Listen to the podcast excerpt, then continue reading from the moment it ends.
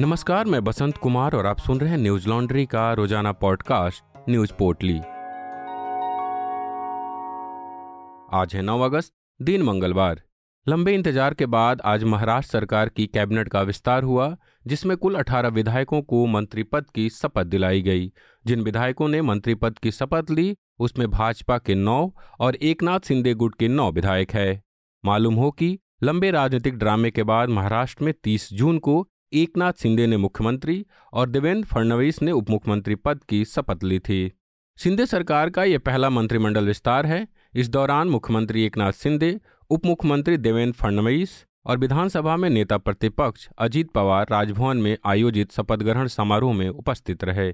सिंधे गुट से शपथ लेने वालों में दादा भाई मूसे, शंभुराज देसाई, संदीपन भूमरे, उदयन सामंत, तनहाजी सावंत, अब्दुल सत्तार, दीपक केसरकर गुलाब राव पाटिल और संजय राठौर शामिल है।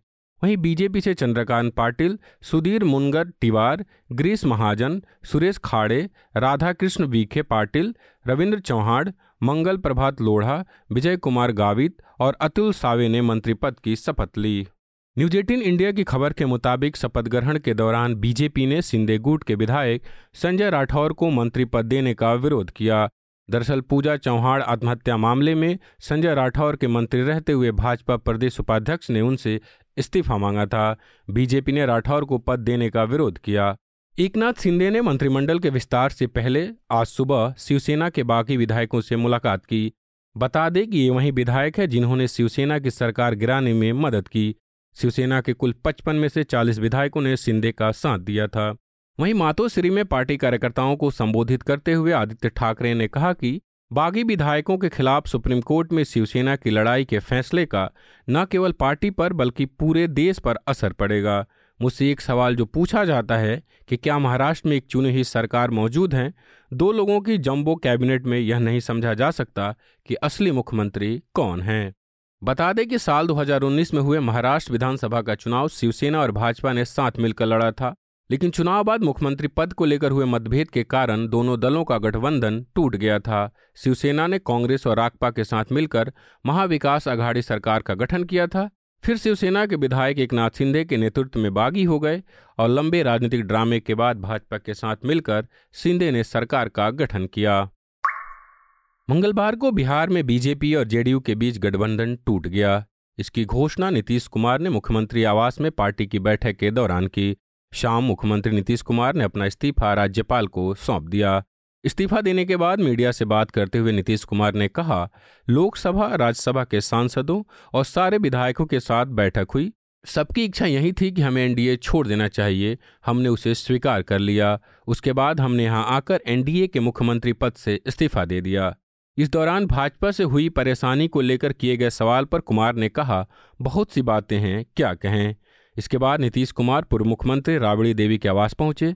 राबड़ी आवास से एक तस्वीर सामने आई, जिसमें नीतीश कुमार तेजस्वी यादव के साथ नज़र आए। एएनआई ने राजद के सूत्रों के हवाले से लिखा कि नीतीश कुमार ने तेजस्वी यादव से कहा 2017 में जो कुछ हुआ, उसे भूल जाएँ और एक नया अध्याय शुरू करें। एनडीटीवी की खबर के मुताबिक नीतीश कुमार ने बीजेपी पर आरोप लगाया है कि अमित शाह ने जेडीयू को तोड़ने का प्रयास किया। उन्होंने अपने पूर्व नेता आरसीपी सिंह को अमित शाह के निर्देशों पर काम करने वाला बताया। कभी नीतीश कुमार के बेहद करीबी और जदयू के राष्ट्रीय अध्यक्ष रहे आरपी सिंह पर जदयू ने ही भ्रष्टाचार का आरोप लगाया था, जिसके बाद उन्होंने पार्टी छोड़ दी थी। भाजपा नेता शहनवाज हुसैन ने भाजपा द्वारा जदयू को तोड़ने के आरोप को गलत बताया।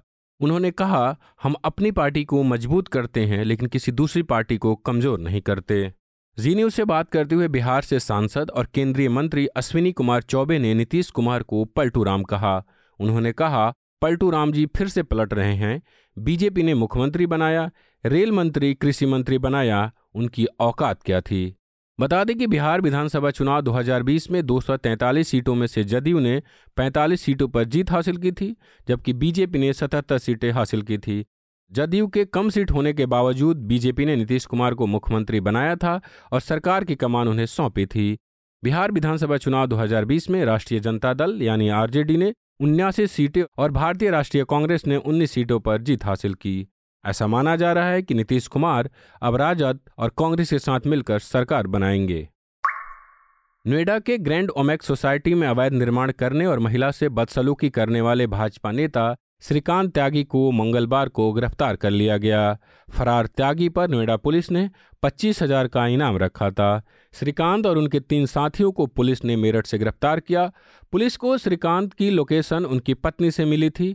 उनकी पत्नी से पुलिस आज सुबह से ही पूछताछ कर रही थी।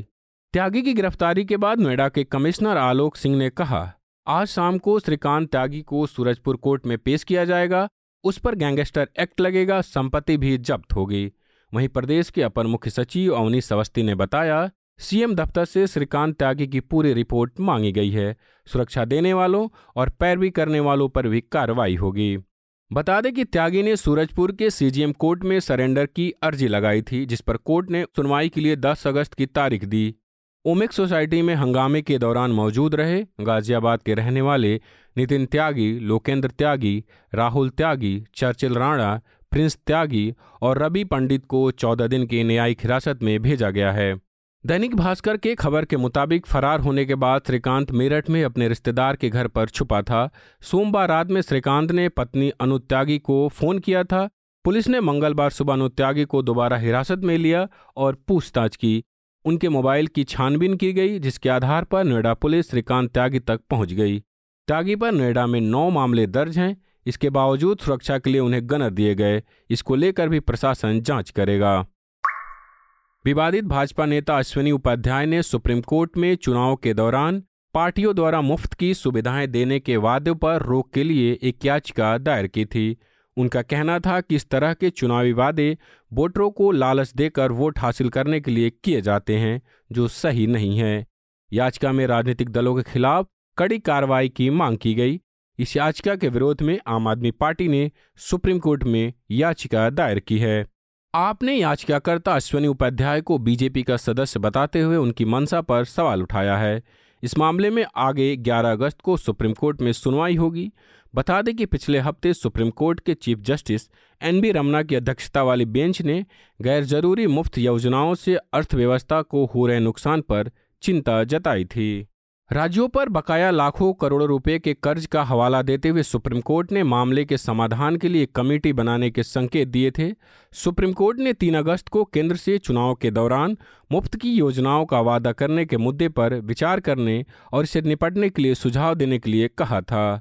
बीते अप्रैल में चुनाव के दौरान राजनीतिक पार्टियों के मुफ़्त सेवाएँ देने पर की गई शिकायत पर चुनाव आयोग ने कहा था कि चुनावों में एक तरह की सुविधाएँ देना राजनीतिक दलों के अधिकारों में आता है, जिसके लिए आयोग उन्हें रोक नहीं सकता। यह तरीका सही है या गलत, ये पूरी तरीके से वोटरों पर निर्भर करता है। पाकिस्तान की शाहबाज शरीफ सरकार ने वहाँ के चर्चित news channel A R Y news के प्रसारण पर रोक लगा दी है। साथ ही चैनल से जुड़े पत्रकार इमरान रियाज को पुलिस ने गिरफ़्तार कर लिया है। एआरवाई न्यूज़ पर आरोप है कि वे पूर्व प्रधानमंत्री इमरान खान के समर्थन में खबरें चलाकर शहबाज सरकार को बदनाम कर रहे थे। हिंदुस्तान की खबर के मुताबिक, यह तब हुआ जब पाकिस्तान इलेक्ट्रॉनिक मीडिया नियामक प्राधिकरण का एक आदेश सामने आया। आदेश के मुताबिक, इस चैनल के प्रसारण पर तत्काल प्रभाव से रोक लगा दी गई और अब इसका प्रसारण अगले आदेश तक नहीं होगा। खबर के मुताबिक Pakistan federal union of journalist ने चैनल के प्रसारण को निलंबित करने की निंदा की है। यूनियन की तरफ़ से एक बयान में कहा गया कि देश में पत्रकारों के अधिकारों की रक्षा की जानी चाहिए और मीडिया की स्वतंत्रता खत्म नहीं होनी चाहिए। बता दें कि पाकिस्तान में मीडिया की स्वतंत्रता ना के बराबर है। वर्ल्ड प्रेस फ्रीडम इंडेक्स 2022 की रिपोर्ट के मुताबिक, पाकिस्तान इंडेक्स में 12 अंकों की गिरावट के साथ 2021 में एक स्थान से 2022 में एक स्थान पर आ गया है। मध्य प्रदेश में बुलडोजर की कार्रवाई पर न्यूज़ लॉन्ड्री ने एक एनएल सेना प्रोजेक्ट किया था, जिसकी खबरें आप हमारी website Hindi dot news laundry dot com और न्यूज़ लॉन्ड्री डॉट कॉम पर प्रकाशित होने लगी है। इन खबरों को पढ़ने के लिए आप हमारी वेबसाइट पर जाएँ और साथ ही न्यूज़ लॉन्ड्री को सब्सक्राइब करें। हम ऐसी खबरें इसलिए कर पाते हैं क्योंकि हम आपके सहयोग से चलते हैं, ना कि किसी कॉरपोरेट या सरकार के विज्ञापन से। तो न्यूज़ लॉन्ड्री को सब्सक्राइब करें और गर्व से कहें, मेरे खर्च पर आज़ाद है खबरें। आज के लिए इतना ही। मिलते हैं कल खबरों की नई पोटली के साथ। नमस्कार। न्यूज़ लॉन्ड्री के सभी पॉडकास्ट ट्विटर आई और दूसरे पॉडकास्ट प्लेटफॉर्म पे उपलब्ध हैं। खबरों को विज्ञापन के दबाव से आज़ाद रखें। न्यूज़ लॉन्ड्री को सब्सक्राइब करें।